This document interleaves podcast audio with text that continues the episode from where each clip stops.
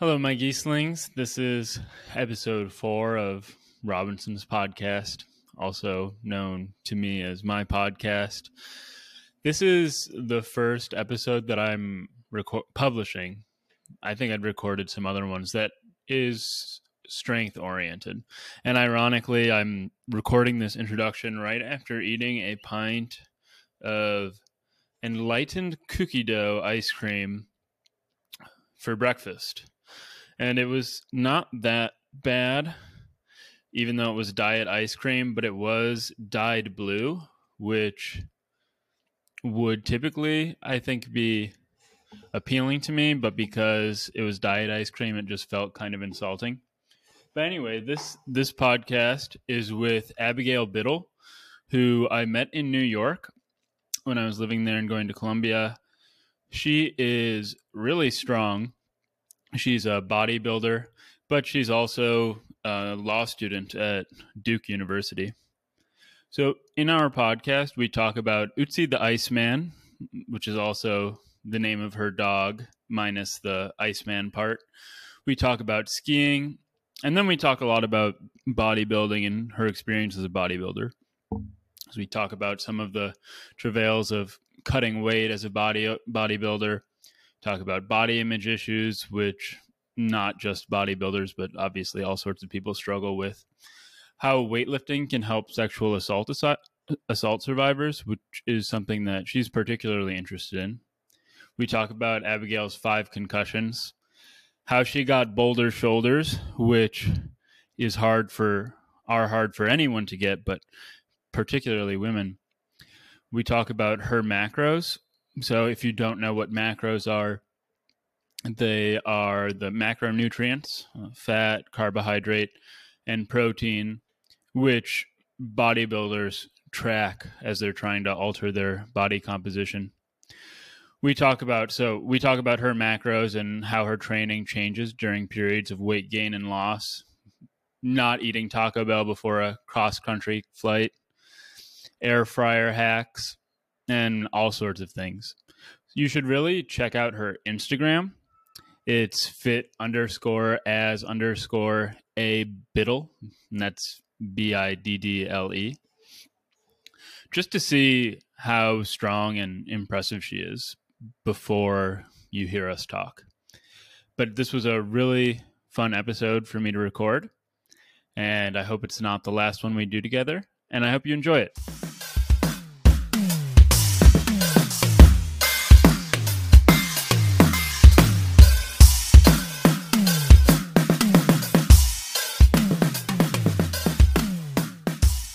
First things first, I we met at the dog well in Central Park a couple of weeks ago. Yes, we did. And your dog's name is Ötzi. Yes, it's Ötzi. Ötzi, and is that from? I I feel like I remember there was a caveman or something. Yeah, so so he's technically his name is technically Uts and he's named after the oldest wet mummy ever found in the Ötztal Alps on the border of Austria and Italy. Uh, but Ötzi's cuter, so we call him Ötzi. Ötzi is cuter. Yeah. I feel like I didn't didn't they now that you mentioned he was found in the Alps, do you know a lot about him? I don't know uh, like I not in crazy amount of detail, but I know quite a bit. Yeah.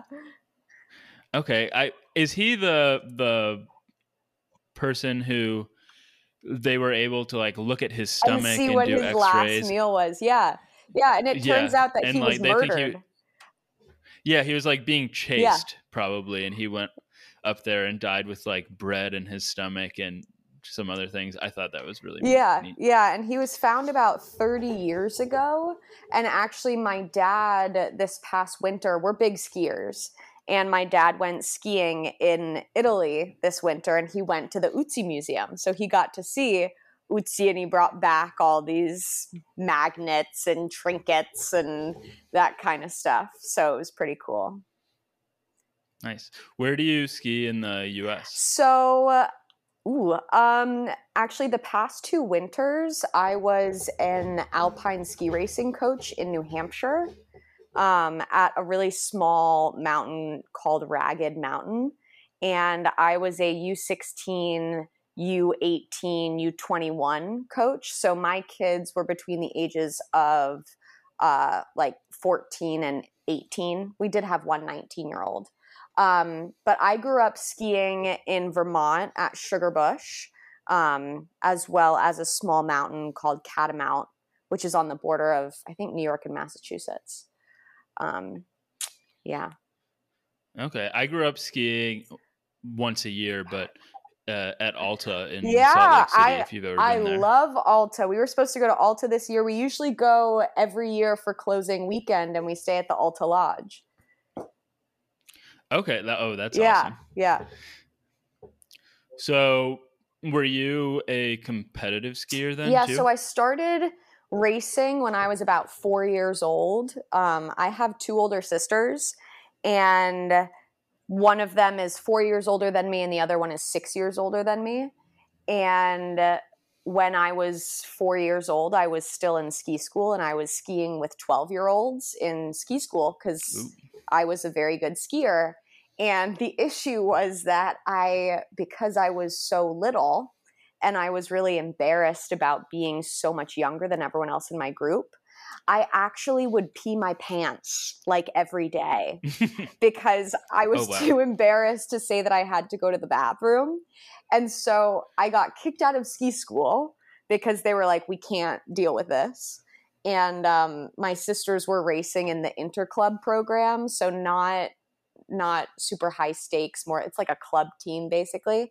And um, I was able to hop in there, and my dad would, you know, spend more time with me because I was the only four year old.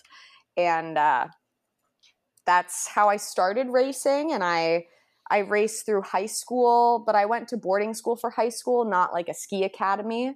Um, to be honest, it's it's interesting looking back on my athletic career in high school as well as college because I played lacrosse my freshman year in college. Um, and at that time, even my freshman year in college, as well as high school, I wasn't really thinking about being the best athlete I could be. I was more thinking about how do I not embarrass myself. I was very, very self conscious. Yeah, yeah. I was so self conscious and I had so much anxiety, both social anxiety and performance anxiety, that I was so worried about making a fool of myself. And it wasn't until, honestly, I started doing CrossFit probably at the age of like, what, 19, 19, 20, that I really started to tap into my competitiveness. Okay. So, well, this brings us um, to weightlifting. We So, go. when we met, you stopped me because I was wearing my my rucksack. Yes. So I I ruck every morning Mhm. uh, with a heavy weighted pack, and you asked me about it, and then I kept on walking, and then I turned around, and hold on a second. You can go to um at a let's see let's see what is your instagram Oh, it's fit underscore as underscore a biddle. Yes. So I'm looking at a post from three weeks ago, uh, in which you're doing a like a neutral grip pull down at the lat machine Uh huh. and flexing some super cut delts and traps. Yeah. And so I was I was walking up that hill and then I turned around and I saw that you had these super cap delts, which is what bodybuilders call boulder shoulders. Mhm. And I was like, "Oh, okay." And then I asked you if you trained and you told me you're a bodybuilder. Mhm. So you just had a, a competition recently? Yeah, actually, when I met you, I had had my show, I think, like three days before. And that was my first bodybuilding show. And I'm currently 15 days out from my second bodybuilding show. Yeah, so I saw that post. Did you post about that today? I think you said things are going to be changing every day and getting better. Yeah. So, what's that what's that like for you right now being 15 days out and probably low on calories and yeah. food? Yeah. Surprisingly, the past few days have not been horrible. Um, but there's definitely some brain fog. A lot of times I want to say something and it doesn't exit my mouth the way that I wanted it to. And, you know, I've had a mental breakdown probably like every three days for just like five minutes. And uh, by mental breakdown, I really mean just like all of a sudden, I just want to cry and it's not for a particular reason you're just i'm just tired um, because of the training the cardio right now i'm having a really hard time sleeping through the night so i can fall asleep really easily but my body's been waking up at 5 a.m every morning and part of that is because i'm at such a low body fat percentage so right now Mhm. i'm around like 6% body fat Oh Yeah. wow! Did you get a DEXA scan? No, I. Or how do you measure so I use the InBody machine, um, just at the Okay. because right now I work as a personal trainer at a club um, downtown, and we have one of those machines. So it's not it's not hundred percent accurate by any means. Um, however, I have data from before I started cutting and now, and there's a very big difference.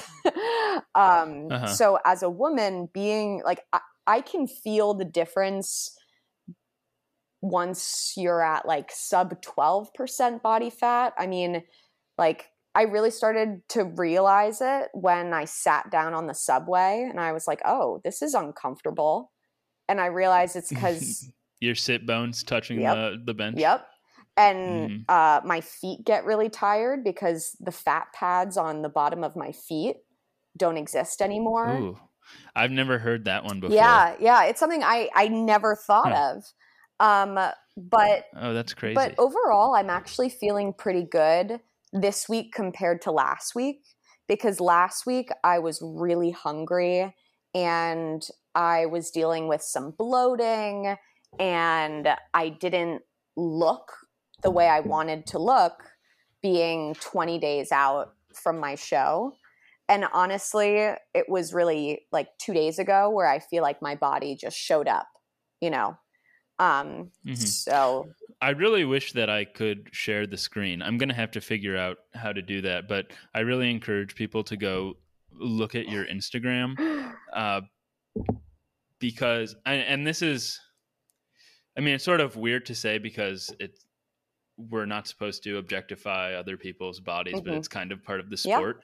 But you've clearly put so much work into your body, and you're so lean, and I know how extraordinarily difficult it is to get that lean yeah. uh, pe- a lot of people well i think in general people would assume that the toughest part about bodybuilding is the training but going to the gym is the fun part i mean people Mhm. wouldn't be bodybuilding if they didn't like that but it's cutting that is so absolutely miserable Mhm. Yeah. but uh, we can we can get back to cutting more lately more later but for now i i'm curious why build why bodybuilding and why competing Mhm. in bodybuilding So um, it's kind of a strange story. Uh, I was an athlete in college, really my whole life. so lacrosse is a freshman Yeah, so I played lacrosse my freshman year. I went to a really small college called Pitzer College in Claremont, California. It's one of the Claremont colleges. So Pitzer does their sports with Pomona. So I played lacrosse for the Pomona Pitzer women's lacrosse team. Um, and my freshman year, I got my fifth concussion. So oh wow yeah. So after that, no more lacrosse. Uh, and I wasn't really active.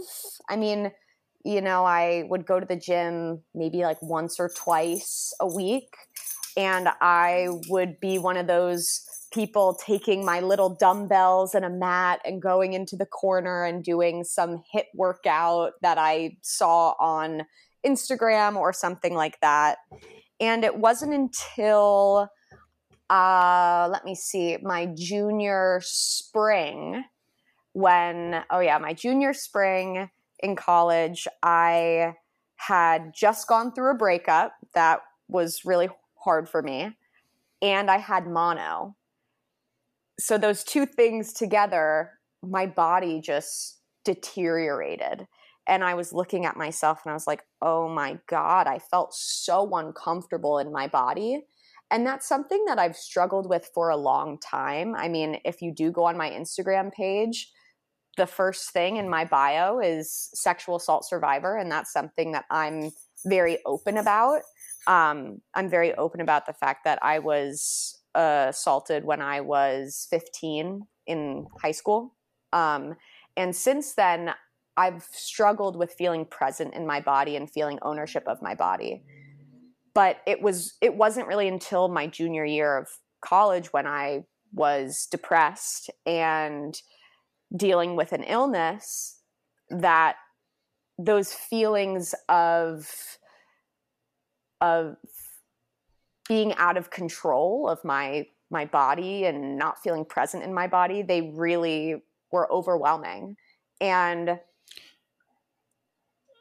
and what are what are you referring to in particular when you say hmm, let's say like dissociating maybe yeah. from your body? Like what is it that you see in your body that you just aren't owning um like being heavier than you want to no, be or no, not no. seeing the muscles it, you want to see Or... it wasn't at all about um the way that i looked. It was the way that i felt.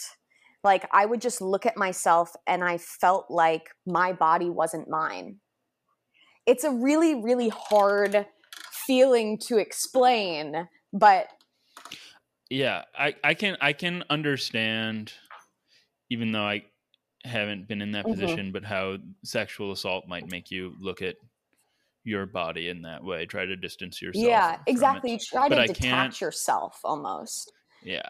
I just can't empathize with the feeling. I guess i look in the mirror and i might really dislike my body mm-hmm. and I, I think oh i don't feel like it represents who i am but i i still realize that it's mine in a way right but i understand how you, you it's hard to explain yeah it. It, i mean the the closest thing the closest word to explain it would be dissociation and mm. i worked at my school gym as a front desk person and at the time, there was a student who was a certified personal trainer who was doing free sessions. And so I actually started training with him, and he taught me how to lift. He taught me how to barbell back squat. He first taught me taught me how to trap bar deadlift, and then we moved to a normal more, a normal barbell. Uh, taught me how to bench, and I fell in love with it and I'm I'm gonna try to guess what you're gonna say because it's just occurring to me yeah. now, and it seems uh, brilliant. Maybe that one way of overcoming this dissociation is by m- mastering your body in a sense and starting to build mm-hmm. it from the ground up and by making those changes yourself you can gain ownership over it 100% and but okay that's really nice at I first like at first it wasn't it wasn't about the way that my body looked. It was about the way that it felt. You know, when I was squatting, 135 pounds back then. I remember when I first squatted 135 pounds, which is the bar and 45 pound plates. Uh, I remember the first time I squatted it for four reps. I felt every muscle I was using. And it was that feeling that made me that that brought me back into my body Grounding, exactly sort of. exactly yeah. so at first it hmm. was not at all about aesthetics it was all strength i didn't i didn't really care about how i looked i just wanted to lift more i wanted to lift heavier and that's how i got into crossfit because i was into lifting. And then I saw the CrossFit documentaries on Netflix. And I was like, oh my God, these women like Tia-Clair Toomey, Sara Sigmundsdottir, Katrin Davidsdottir, they're jacked and they're beautiful and they're moving an insane amount of weight. And I looked at them and how they move their bodies through the gymnastics movement and the, the gymnastics movements and the Olympic lifts. And I was like, I want to learn how to do that. And so that's how I got into CrossFit, which still was strength training. Um, and through CrossFit, I started learning more about how my body moved. I learned all of these movements. I started lifting really heavy and feeling really confident with a 200 pound barbell on my back. And it wasn't until I had been doing that for a few months when I actually started to seek out a coach because I kind of plateaued my lifts. You know, you have beginner gains and you get strong really fast, and then you kind of plateau unless something changes. And I thought that I was eating really well at the time. Turns out I wasn't. um, I was not. What were you eating? Well, then? I was eating a lot of fat, and I wasn't eating a lot of carbs. I, w- I was eating quite a bit of protein, but not enough. Um, but I remember growing up, everyone saying bread makes you fat, carbs are bad, don't eat too much pasta. So I was trying to stay away from those things.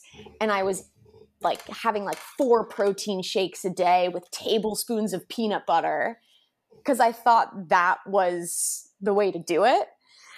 And I I found my coach Zoe Panzerino, um, on Instagram actually, and she is an IFBB bikini pro bodybuilder, and I started working with her now three years ago, and she is still my coach today.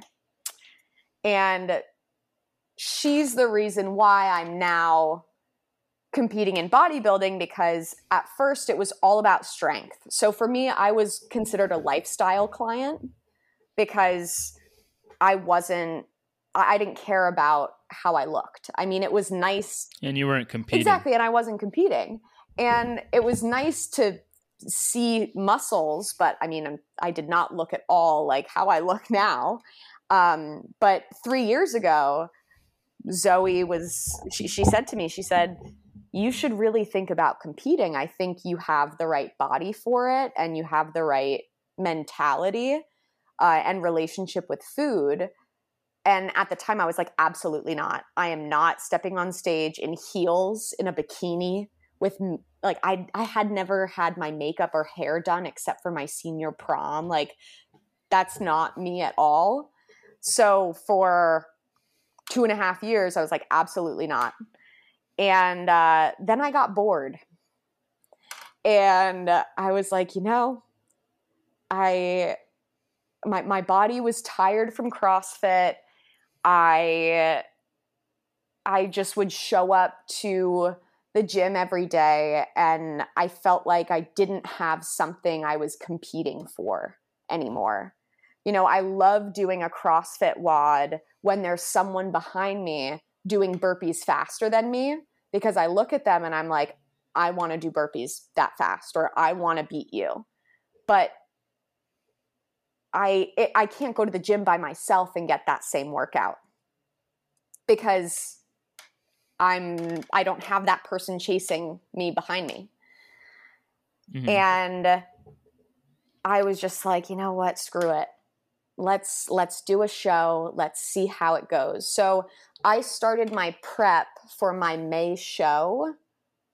Uh what? Well, I started the training for my prep, so not cutting yet, but the but more bodybuilding style exactly training. more bodybuilding style training in september and part of that was also just because okay. i had moved to new york city from new hampshire and i can't afford a crossfit gym membership in new york city and i worked as a personal trainer so i had in a more conventional gym so i had access to that gym and i was like you know what might as well do it. Okay. So, all right, two two things I want to talk about. Mhm.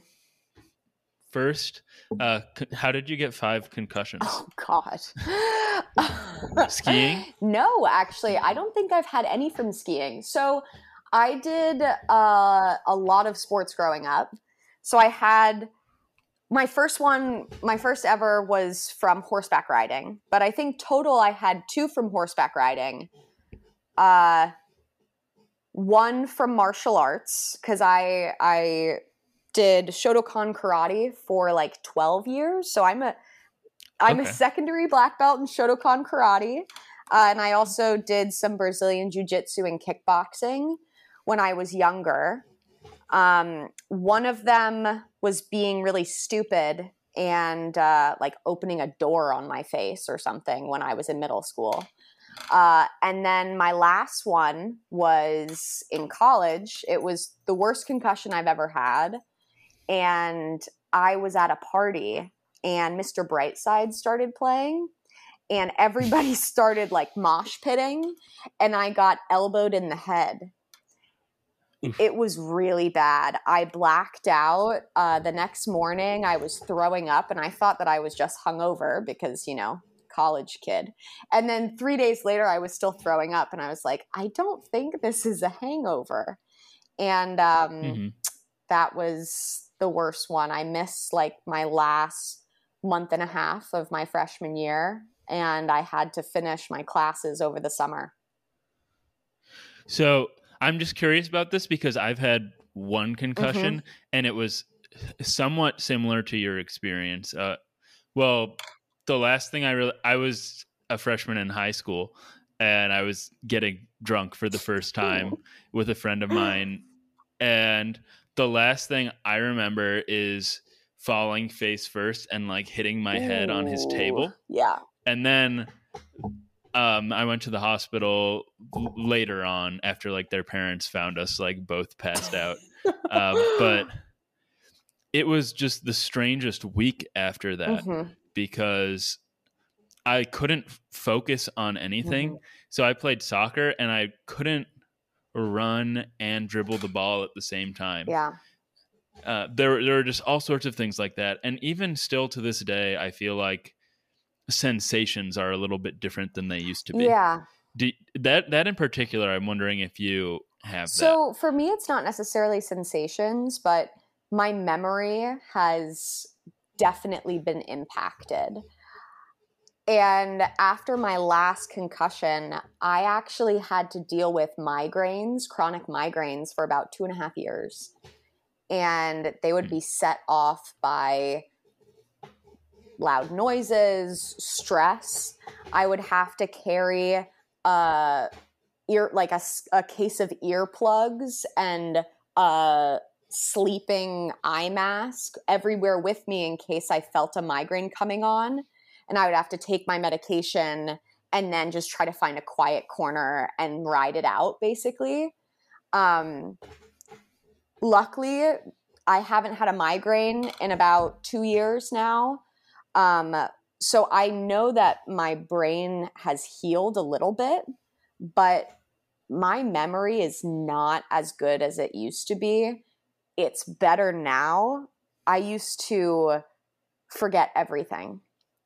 Um, Hmm. and my attention is not great either. So like it's great that you know I feel better than I did, but there were times when I was in high school even when I would get so frustrated with myself because I would tell someone the same story like four times. And they'd be like, Abigail, Hmm. I've heard this so many times. I'd be like, what are you talking about? I've never told anyone this. And um, I would just get really frustrated with myself. So, Yeah, that's rough. I remember feeling very upset and frustrated and worried that during that week, uh, things were never going to go back to normal, mhm. and that I was going to be stuck in this weird twilight oh gosh. dimension. That never even occurred to me like during that those times. Thank God or else I would have had a panic attack. um, it was more Yeah. just like, nope, lights off, listen to books on tape, and uh, I don't even know, just take it day by day. So something though that you another thing you just mentioned, and I'm keeping track of uh, the tangents that I want to go on. Okay. But you mentioned sleep mask. hmm So yeah. I saw I saw on some of your Instagram stories that you have the same sleep mask I have, which is like the Manta Deluxe sleep Mhm. mask. And I'm gonna plug that thing right oh, now. that. hundred percent. Um, so why did you get that for your concussions? No, well, uh, no, I didn't get it for my concussions. So I've This one in particular. Yeah, this one Yeah. in particular I got because I really like how I can open my eyes and it's it's black In the in the mask. And it's Yeah. still blackout, but I've actually owned every iteration of the Manta sleep mask. I actually have the OG one in my bedroom because I travel with that one. It's not great, but um, I mean, compared to the one that they make now, because it's from like four years ago Mhm. or something. Um, but it's also the I have the other one yeah too. it's the it's it's the only one that i've used that is full blackout because i usually because i have this like pronounced bump on my nose so if it doesn't have those you know eye cups I, i then get the Yeah. peek through of light right here and i Mhm. hate that it drives me crazy so Yeah, I need I I need to sleep in pitch black Yes. environments and I moved to New York and my apartment had like wall to seat or floor to ceiling windows in the bedroom and I just couldn't sleep so I had to get one, but it's perfect because now like traveling is so much easier. yeah Uh yeah, so Manta Deluxe sleep oh yeah it's it's expensive a hundred percent worth the money Mhm. yeah Okay, so the the next thing that I wanted to go back Mhm. to was CrossFit has I think a pretty bad reputation among a lot of people Mhm. and it's probably justified to some extent by bad gyms Mhm. but it's it mainly revolves around claims of people getting injured Mhm. uh, too much because it's too much work. But so you you haven't been doing CrossFit for I don't know nine months now. Mm-hmm. Um, but how so? How do you feel about it at this point? Still very positive. Yeah, I mean, I I love CrossFit. I really do. And the reason why in my opinion, the reason why CrossFit has a bad rep, especially when you run into someone who has been injured doing CrossFit, it's because the demand for coaches and for boxes exploded in the US. As soon as those mm-hmm. documentaries came out, you started seeing CrossFit everywhere. And it's because everybody wanted to do it.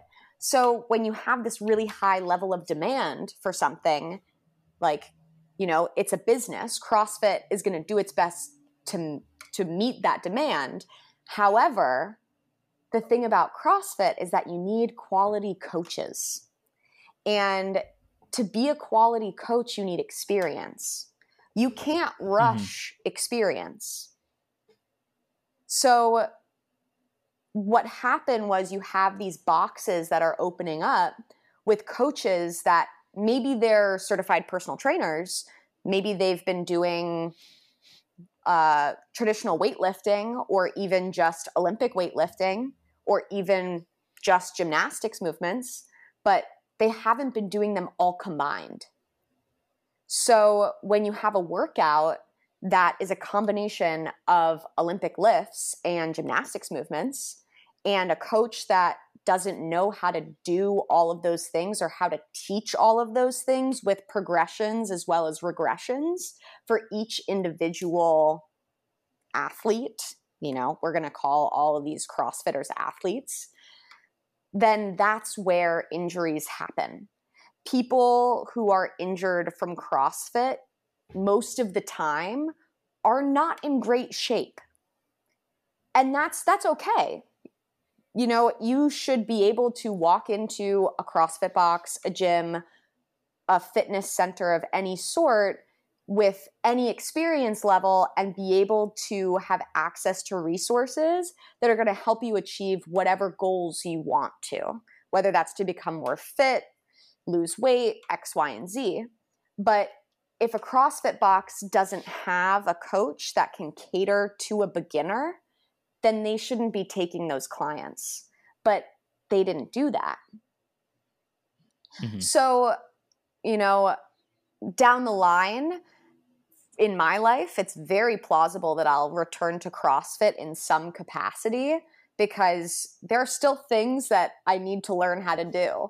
You know, I need to learn how to link muscle ups. Uh, I've gotten maybe like five in my life bar muscle ups, uh, and then I just couldn't couldn't do it again uh, because you know the body is a weird thing.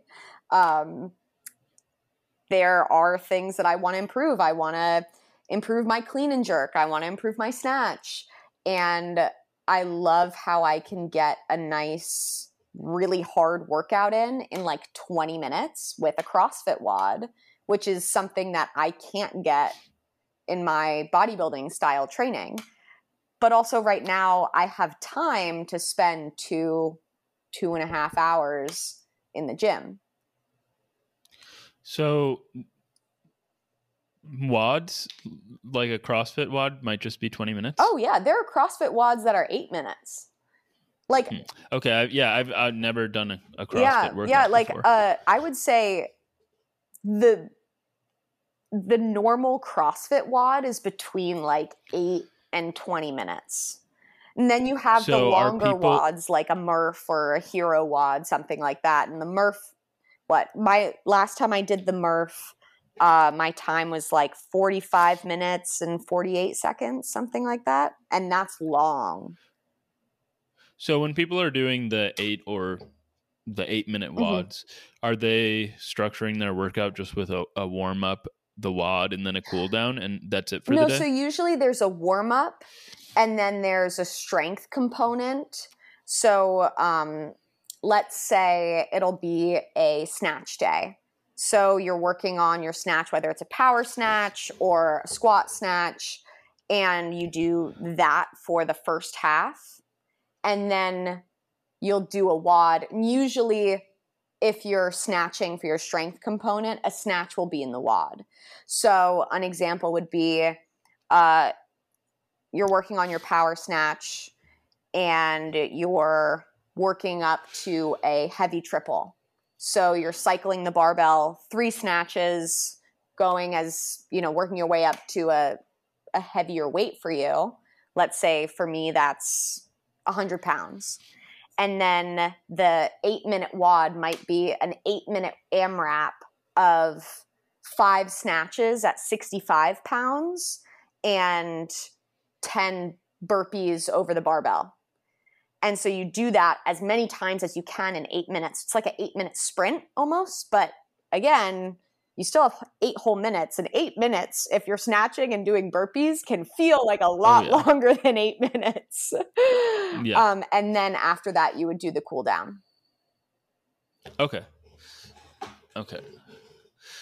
And then, so when you transitioned from CrossFit to bodybuilding to the prep, mm-hmm what were the biggest changes in training then? So uh, when I was You probably went from a lot of compound lifts and mm-hmm. body weight movements, I'm guessing, in these mm-hmm. circuits. Did you start using more machines? A lot more machines. So um mm. I towards the end of me doing CrossFit, I was doing CrossFit about three to four days a week, and then one to two accessory lifts a week. And those were structured by my coach, uh, partly because at that time, I my body was just getting tired from CrossFit. Like it's it's hard on your body. Um, and I also had goals to PR a deadlift, PR my back squat.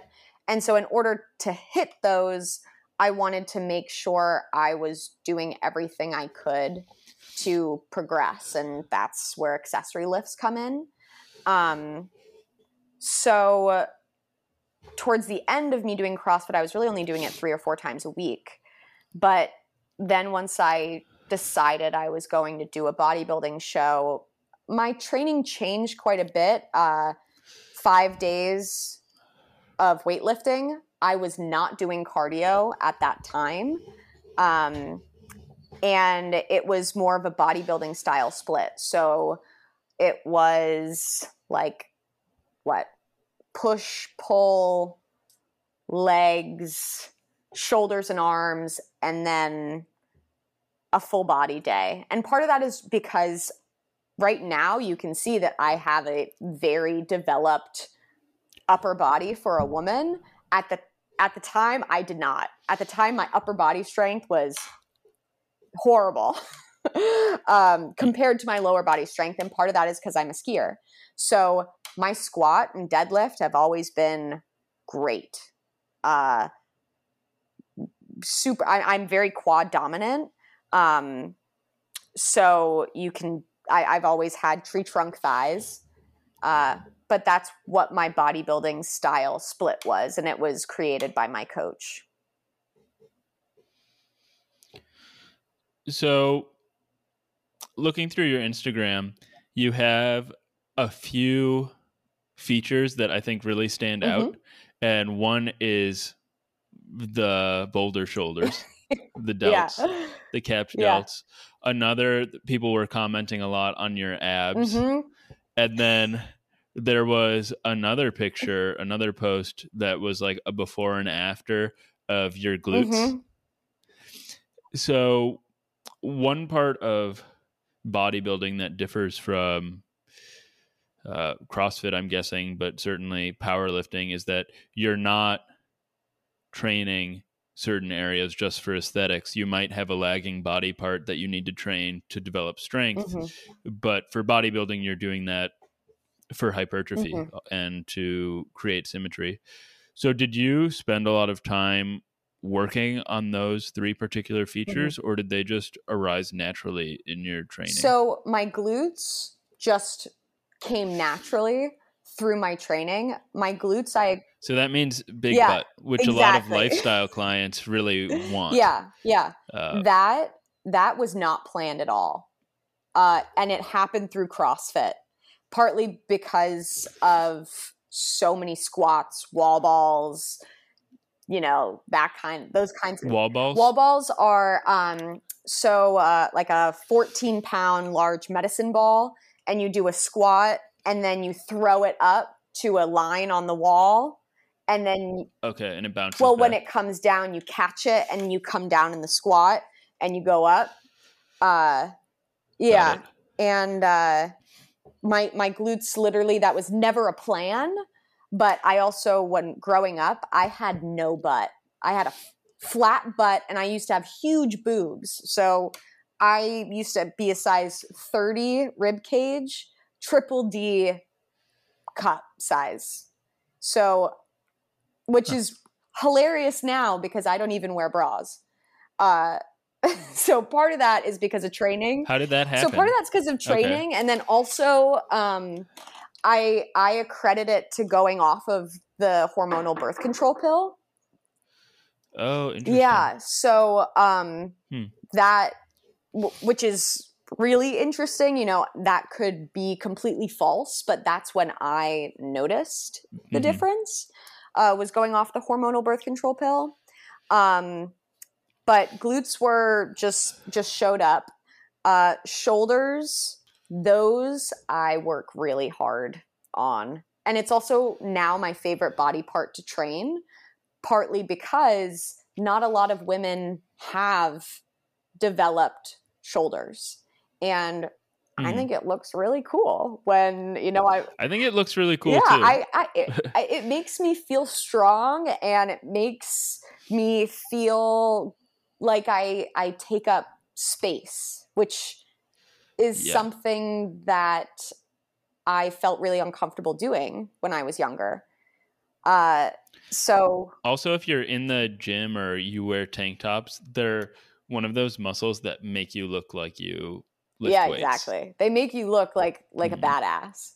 Uh, Mhm. and then my abs. Um, I ha- Well, shoulders first. oh I, okay. I want to go, back to okay, we can talk about shoulders So- all day. okay, so how do you train shoulders just specifically on that one day that you said is arms and shoulders day? or- No, so I also do shoulders on push and pull days. So an example is today was Okay. a push day, and I still did single arm cable lateral raises with a three second eccentric movement. Okay. So you're doing shoulders three days a week. Pretty much, yeah. And in like the 12 to 25 rep range or Uh, between 10 and 20. Except for when on my shoulders and arms day, oh, my coach programmed a run the rack of lateral raises. And so I start at 25 pound dumbbells and I do six reps of lateral raises at 25 pounds, 22.5 pounds, 20 pounds, seven, and then I do eight to 10 reps, 17.5 pounds, 15 pounds, 12.5 pounds. are you resting between sets? Mm, this is all one set. Okay. and then I do Okay, great. like That sounds painful Yeah, in a nice and well, and then I do 12 reps with what, or 10 to 12 reps, 10 pounds, 7.5 pounds, five pounds. And I will tell you, a five pound dumbbell never felt so heavy. Uh, Cause that's that's one set, and then I rest two minutes, and I do it again. Oh wow. so I do that Twice. one twice. That's your finisher, right? No, Your no? it's not even. Oh my gosh. yeah, but I love lateral raises. Those are my favorite. Um, also because So those are uh, that's what I was going to ask. Those are your your favorite shoulder exercises. those are my favorite shoulder exercise, especially because most people do them incorrectly. Uh, most people. Tell me so more. most people will have their arms completely straight, and I'm gonna. Right. I know if people are listening to this, they can't see this, but. Um, Uh-huh. then they'll just lift up their arm to their side like 90 degrees like this but if you're doing that and also if your your uh, palms are facing down you're not actually getting the whole shoulder head you're getting more of your back right back here so if you have a little Mm. bend in your elbow and then you think instead of bringing the dumbbell up you think about pushing your elbows away from you and then finishing with your pinky facing the sky, that's how you get really that whole shoulder head there. um, That's good to yeah, so every time I see somebody in the gym doing a lateral raise incorrectly, and usually it's like a really jacked dude who's grunting every rep or he's using his body to create momentum, I kind of giggle to myself because I'm like, huh, Mhm. you don't know what you're doing which is fine if you don't know what you're doing you know um because that's why we have fitness professionals and coaches to help teach you but it's when people refuse that help that um especially from a woman that i find funny because you know i've i've been in the gym while i work as a as a personal trainer and I've I've told someone like, "Hey, you're going to hurt yourself doing this," or like, "You're gonna have a herniated disc if you keep deadlifting with that spinal movement," and they'll be like, "You don't know what you're talking about," and then I just walk away because you know you you can't help someone who doesn't want to be helped. Uh-huh. Mhm. Okay, so now to the abs. Yeah. So those didn't show up until I was like sub 8% body fat. Oh, really? Yeah, those are oh my God. It's funny how everybody's so different. I can get up to like 18% and I still have yeah, and that's that's genetic because I just don't put on my fat. yeah exactly Yeah. that's partly genetic and you probably have a more uh more pronounced transverse abdominis. Um it, i mean you see like Annie Thorisdottir who's a crossfit athlete who always will have like this it's like a turtle shell abdomen. Mhm. it's a Mhm. trunk like a tree trunk. It's awesome. But that's her genet those are her genetics. I do not have those genetics. Um and i carry a lot of my body fat in my midsection and that's very normal for women especially my lower abdomen so um i didn't have like i didn't even know it was possible for me to have abs until this prep Really? Yeah. So you hadn't had them before in never life? That is so crazy because your abs are so intense. I know. I, That's cool. So so like it, it just goes to show that there is muscle under there, but it takes a lot Mm-hmm. of work to get there, and you know it's hard with with some of the clients that I've worked with before because so I I work at a gym that's close to NYU. So I've trained a lot of NYU students and a lot of young women they're like, "Oh, I want some abs for the summer. How do I get those? I just need to do core workouts, right?" And I'm like, "Oh, girl, I've been doing core workouts for a really long time and I didn't get abs until I started tracking my macros and being in a caloric deficit for like 14 weeks." Yeah. so, Yeah, it is it's funny how that works. Like uh I mean, my dad was just asking me the other day how he could get rid of his like uh love Yeah. handles and the answer people want is that they just have to go to a gym 3 days a week, but the reality is that 90 i mean whatever percentage i throw out is going to be arbitrary but 90% of it is or more is it's all, It's all diet, and that's just the worst I worst know. part so i'm guessing so you started prep then in september well, I started I started training for Right, prep in right, right. September. Yeah. Start, and i'm guessing that means you were bulking at that point you hadn't started cutting. Yeah. Yeah.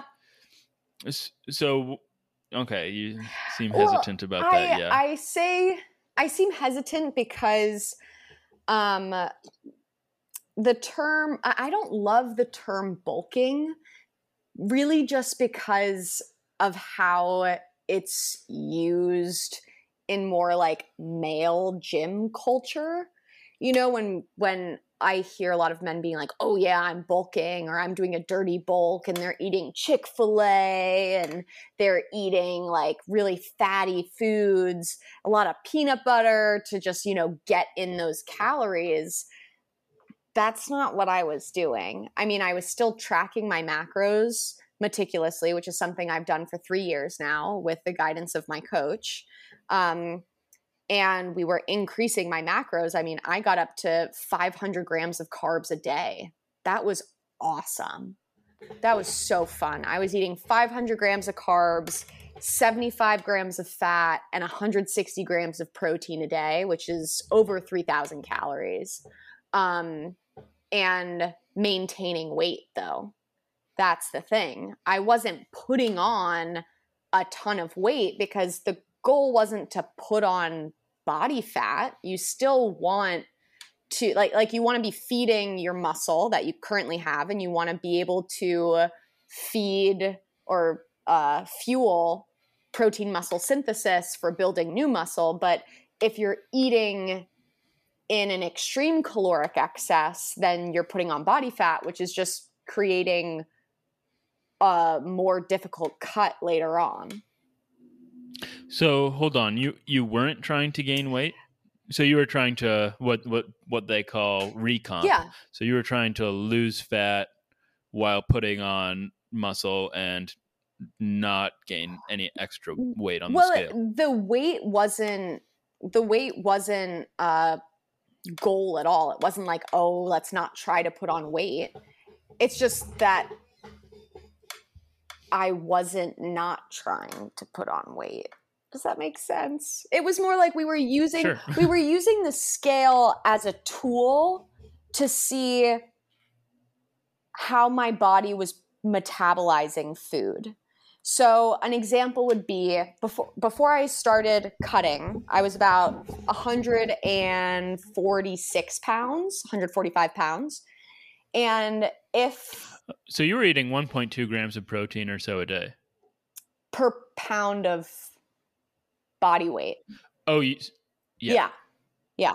Yeah, yeah, that's Yeah. what I meant. at the yeah at the time um i mean i've been at 160 grams of protein every day for a very long time So you don't change it based on your Mm-mm. fluctuations in body weight. no Okay. no uh, that really always stays the same and partly because i have so much muscle mass compared to a normal person uh, like a normal person doesn't need that much protein because you don't uh, you Right. know this is not normal which is why i do it uh, but um what was i saying oh gosh I totally cut you no it's off. to- it's Uh, it's we- totally fine um no, I cut you off. This this isn't your uh, cut ruining you with brain fog. no it's okay Uh, you you gave me your macro numbers and you were talking about Mhm. letting the scale guide you, Right. but not trying to not. Mhm. Yeah. So I was at 145 pounds, and let's say, so I weigh myself every morning, and I track that weight in an Excel sheet along with my macros, uh, my fiber intake, and my water intake. And what I do is uh, my body wakes up in the morning at 7 a.m. Uh, if it doesn't, uh, that would be really impressive because I have to go to the bathroom like as soon as I wake up. I have to poop. Like my body uh, is my body is like clockwork, which I'm very thankful for. Um, but that's the first thing I do in the morning, and then as soon as I wash my hands, I step on the scale, and we utilize that as a tool. So if I see that my weight is dropping significantly all of a sudden, then I'm not eating enough to fuel my workouts. Um, and I'm not eating enough to fuel muscle protein synthesis. But if my weight stays the same or maybe even increases a little, um, that's that's good. You know that that means that we're going down the right path during that time of training if the scale increases drastically over a few days, then we know that I'm eating in too much of a caloric excess. So my body's then putting on body fat that I'm going to have to shed later because it's not using it to fuel my workouts or my day to day activities. It's not using those calories for muscle protein synthesis, and it's not using those calories for recovery. Okay. And so, how does your training in this period when you're preparing for prep, when you're preparing to prepare, yeah. How does it differ from your training when you were actually beginning to peel off the extra body fat for the Mhm. show? So I was still doing a lot of compound lifts and I was doing no cardio. It was awesome. Uh, I was squatting heavy, I was deadlifting heavy, uh, and there were still accessory movements, but it wasn't the majority of my training. And then as like once we started my prep, that's when my programming became a lot less compound movements, a lot less a lot fewer compound lifts, more localized lifts, accessory movements. And we started with only 20 minutes of cardio like 4 days a week. And I will say that my experience going into bodybuilding is again not normal because I have learned through this process that my superpower is my metabolism. um, which is partly genetic. My dad was a competitive Nordic skier, and he has an incredible metabolism. So, thank you, Edward, for that. Um, I really appreciate it. Uh, if only we all had an. Edward. I know, I know, but but also part of it is because I had never dieted before. I had never restricted okay. before, so my metabolism was going. I was eating over three thousand right. calories a day, and it was burning through it. So as soon as we dropped it just a little bit, the weight came off really fast. So I in 14 weeks, I lost what 21 22 pounds and i never went below i think the lowest calorie count i got to prepping for my first show was like 1900 calories. And that was towards the very very end. Did i ever dip below 2000 calories a day? Right. That's pretty amazing especially because a lot of people probably with your uh, a lot of women with your body weight if they eat that much they're going to gain exactly. Weight. exactly. And mm-hmm. i didn't realize how big a deal that was until my coach as well as the owner of the team that i'm on bare aesthetics um, he was like wait this isn't normal like the like i've they've never dieted down a woman t- that much with that high of calories. Yeah, that really is a superpower. That's I know. Awesome. Like when when mm-hmm. people ask you what you what superpower you would have uh if you could have a superpower, uh metabolism, it's pretty great. It's pretty great. Uh oh, yeah. but you know, I'm now eating what I think 1780 calories a day because I'm I'm so yeah. So prepping for my so next why? show because part of it is because your metabolism slows down. So mm-hmm. the reason why my metabolism is so is, is my superpowers because I had never dieted before. So I was able to go from 145 pounds to 125 pounds, lowering my calories from 3,000 calories to 2000 calories over time. But let's say you have somebody who's starting at 145 pounds, but they're only eating 2000 calories a day, anyways. They're going to have to go down to like 900 calories a day because mm-hmm. your metabolism, it, you have to feed it, you know? So a lot of times I work with clients who they, they come to me and they're like, Abigail, I don't know what I'm doing wrong. I'm eating a thousand calories a day. I'm on the Stairmaster for 40 minutes a day and I'm not losing weight. And you can't tell them to eat less. You can't say, oh, you have to eat less than a thousand calories a day because then they're not going to have energy to live. You're not going to have energy to fuel your body's natural processes. What you have to do is called a reverse. So you slowly increase calories to rev up that metabolism. And then once you do that, then you can decrease. So So did you have to go down to 1780 because you didn't have enough time to reverse after the first show? Yes. And also because the weekend after my first show, uh, I had my in person college commencement ceremony. So I graduated college in 2020. Great timing.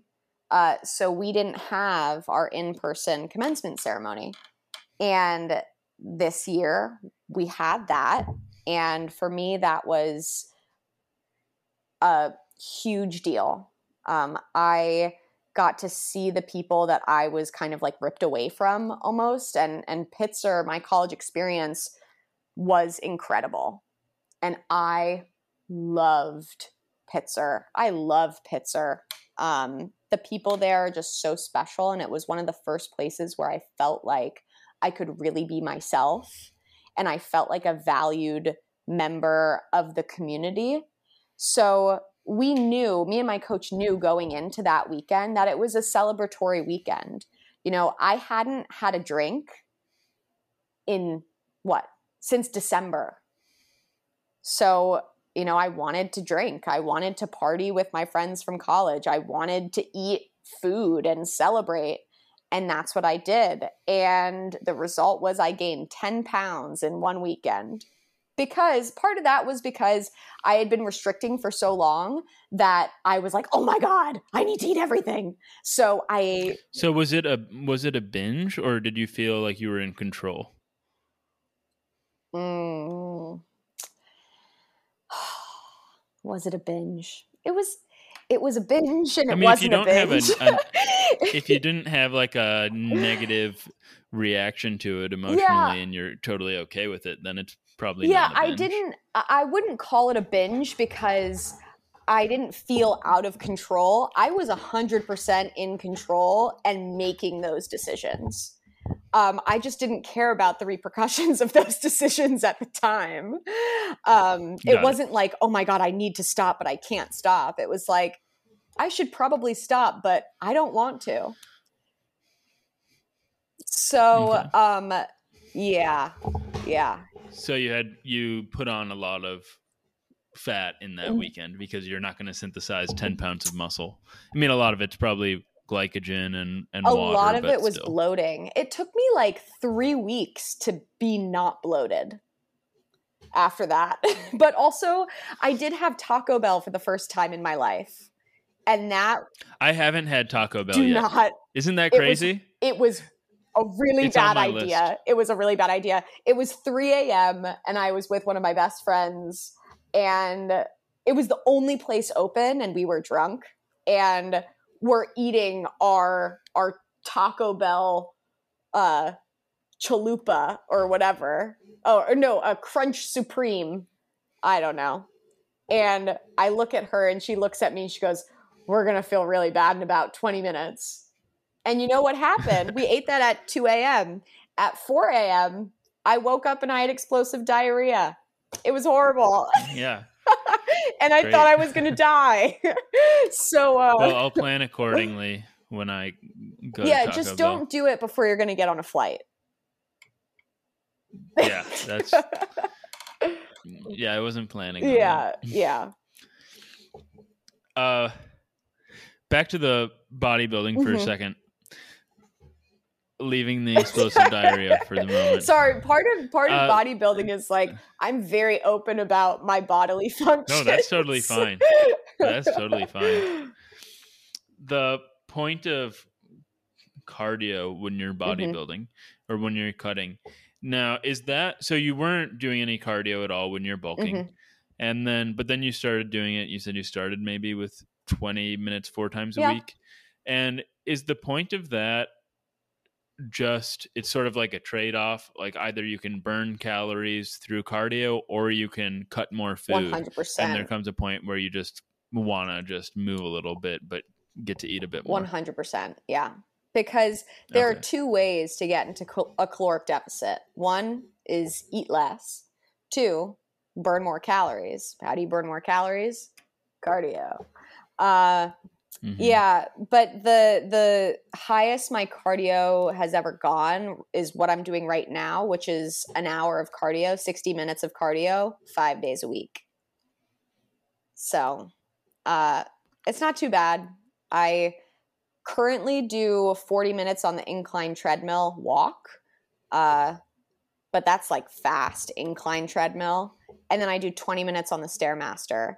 And for my first show, I was doing pretty much all of my cardio on the Stairmaster, but I've found that it's a lot harder for my body to recover from the Stairmaster.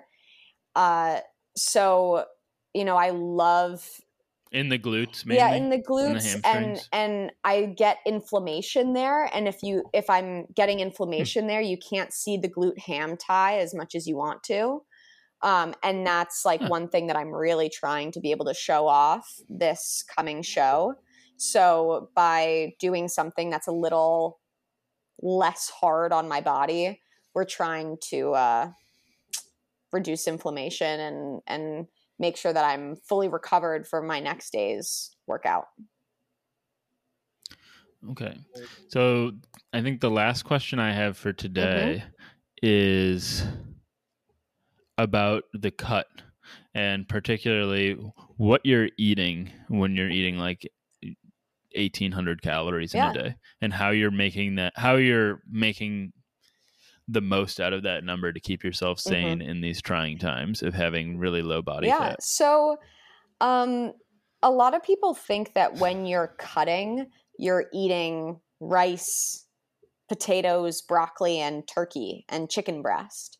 Um, now, don't get me wrong, I eat a lot of chicken breast and turkey, and I eat a lot of sweet potatoes. My body loves sweet potatoes. Um, but my macronutrients right now, I'm eating, oh gosh, I'm going to have to check my app because I honestly, I, I put my numbers in there and I don't even really think about them until they're zeroed out. Um, so right now I'm eating 210 grams of carbs a day 35 grams of fat and 160 grams of protein. So, um, what I eat is a lot of vegetables.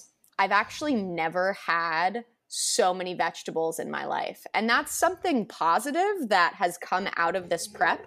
I used to eat just like, well, I'm also gluten free, uh, not by choice. I don't know who would ever do that by choice. I've found that my body doesn't process wheat that's processed in the US very well. So I try to stay away from gluten in everything for the most part, including beer, which makes me sad because I do love beer when I am drinking, which I'm obviously not right now. Um, but for breakfast, every morning I have the same breakfast, and every morning I look forward to it. I have sweet potatoes. Right now I'm having between 10 and 12 ounces, 12 raw sweet potatoes and then I cook them in the air fryer with no oil or anything. Two to three whole eggs. Uh, three. Interesting. You can do the air fryer with no oil. I've never tried yeah, that. Yeah. I mean, it's not, they don't get crispy. Huh. They don't get like super crispy, but they get cooked and I like them. Okay. Um, okay. And then I do like two to three ounces of spinach, a hundred grams of cherry tomatoes, and I'm taking note of that air fryer oh, tip yeah. because that sounds really yeah, good. I cook I cook everything in the air fryer with no oil. Without yeah. oil? Huh. Yeah. Um I don't even use the spray. I mean, you can use like the oil spray, but I don't need to with them. Um and that's that's breakfast. So I still have ho- things like whole eggs. Uh my pre-workout meal, I don't like the term snack I call really everything a meal. I'll either have like Same. a rice cake or two and some chicken breast or a bunch of carrots and chicken breast. My post workout meal is always the same it's rice, cauliflower rice, zucchini, tomatoes, chicken, and then I do a little bit of balsamic vinegar. So it's like a Mediterranean bowl almost. Uh, I eat a lot of cabbage which I didn't. I ate a lot of sauerkraut and kimchi, but not raw or mm-hmm. not raw cabbage. Well, I, I, mean, I cook it. I I do cook it. Okay. I, I like steam it in the pan, and then I'll put what like rice noodles and more chicken breast, a lot of broccoli, and then some soy sauce, rice vinegar, maybe some miso paste, and a little bit of peanut butter powder. So it's like it's not fat free, but it's super low fat, but you get that peanutty taste. Um, and then for dinner, oh my gosh, I've been making this thing that's amazing. It's my pineapple shrimp unfried rice because that sounds awesome. It's though. so good. Pineapple it's shrimp. so good. Mm. So I use fresh pineapple, shrimp, which is a lean protein source. A, so lean. It's like perfect. I know exactly. A little bit of real rice right now because my carbs are so low. I have a lot of cauliflower rice, a lot of broccoli, um, veggies, just to give me that volume. And then uh, what do I put in there? So, well, obviously pineapple. Um, what else do I put in there? Some rice vinegar, a little bit of soy sauce, and some onions, and it's delicious. It's so good. So, what is cauliflower rice? I've never had it's it. it's just riced cauliflower. It's literally like raw cauliflower that's cut up like super super small and it doesn't taste like rice at all. The first time I had cauliflower rice, I was like this doesn't taste like rice, it tastes like cauliflower. And that's because it's literally just cauliflower that has been riced. but it's like a good good way to get bulk. Yeah, yeah. So so I've been doing a lot of high volume foods. Um and I I meal prep but not really anymore. When I was in college, I would put together like actual meals in Tupperware containers. It would be like, this is my pasta with chicken and sauce and vegetables. And this whole container has X number of calories and my X number of macronutrients per container. But what I've found is better for me personally is instead in my fridge, I have a giant bowl of cooked rice, a giant bowl of cooked broccoli, a Tupperware of cooked uh, chicken breasts. Sometimes I have chicken thighs, beans, all that stuff. And then I can take what I need from whichever container in order to make a meal. Add, if I want it to be a Mexican bowl, I'll add two tablespoons of salsa, a little bit of avocado. There you go, it's a Mexican bowl. I want a Mediterranean bowl. Instead, I'll add a little bit of balsamic vinegar. If I have the macros to do it, I'll add a little bit of goat cheese. There you go. It's very similar ingredients, but I'm getting a different flavor profile so I don't go crazy. And do you have any thing you would label a diet hack that you use? So, I mean, for me, just hearing that you don't need olive oil in the air Yeah. fryer is a big one. Yeah, well, I mean, I guess I guess that's one. Um I it's funny because when I first started my cut, I went on Reddit and I asked the same question in the bodybuilding subreddit because you know, I'm not really a big Reddit person, but I dipped my toe in uh for the law school admissions Reddit and then I really shouldn't have done that because it just created a lot a lot more anxiety when people were hearing back from schools and I wasn't. Um, but I had asked that, and a lot of people were just like diet soda and mint gum. And when I when I heard that, I was like, oh, that's disgusting. And You don't like diet soda? well, now I do. I like those water flavor enhancers. Yeah, yeah. So I use yeah, those. I use those now. Um, but I try to limit it to like one a day, even though they're sweetened. The one that I use is sweetened with stevia because I'm so close to my show. Uh, we limit artificial sweeteners just because for some people they cause more water retention. Um, so, but stevia isn't an artificial sweetener and it doesn't have that impact. So, um, a lot of stevia, honestly, in my coffee. I have a lot of stevia. Oh, this is a diet hack for coffee. If you like sweet coffee, uh, stevia and cinnamon powder. It's like Christmas in a cup. Is it as satisfying as your, you know, mochaccino with oat milk? No, but it'll get you through the day. Okay. Well, this has been really fun. Thank you for agreeing to come on to Robinson's nascent podcast that hasn't published any episodes Of course. I mean, hey, I I love talking about this stuff and everybody I know is tired of hearing about it. Um and and also it was it was nice for me um for reflective purposes because you know, I'm so close to my next show and I don't know when my show my next show after that will be.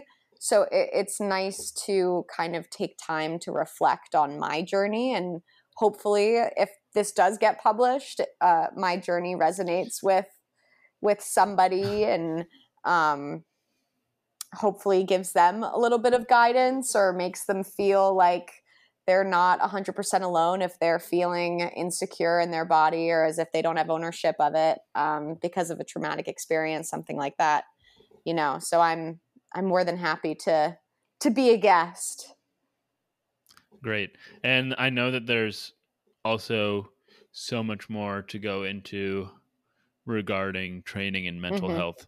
So perhaps somewhere down the road, we'll road do another we'll do one around two. I can I can always Great. talk for longer.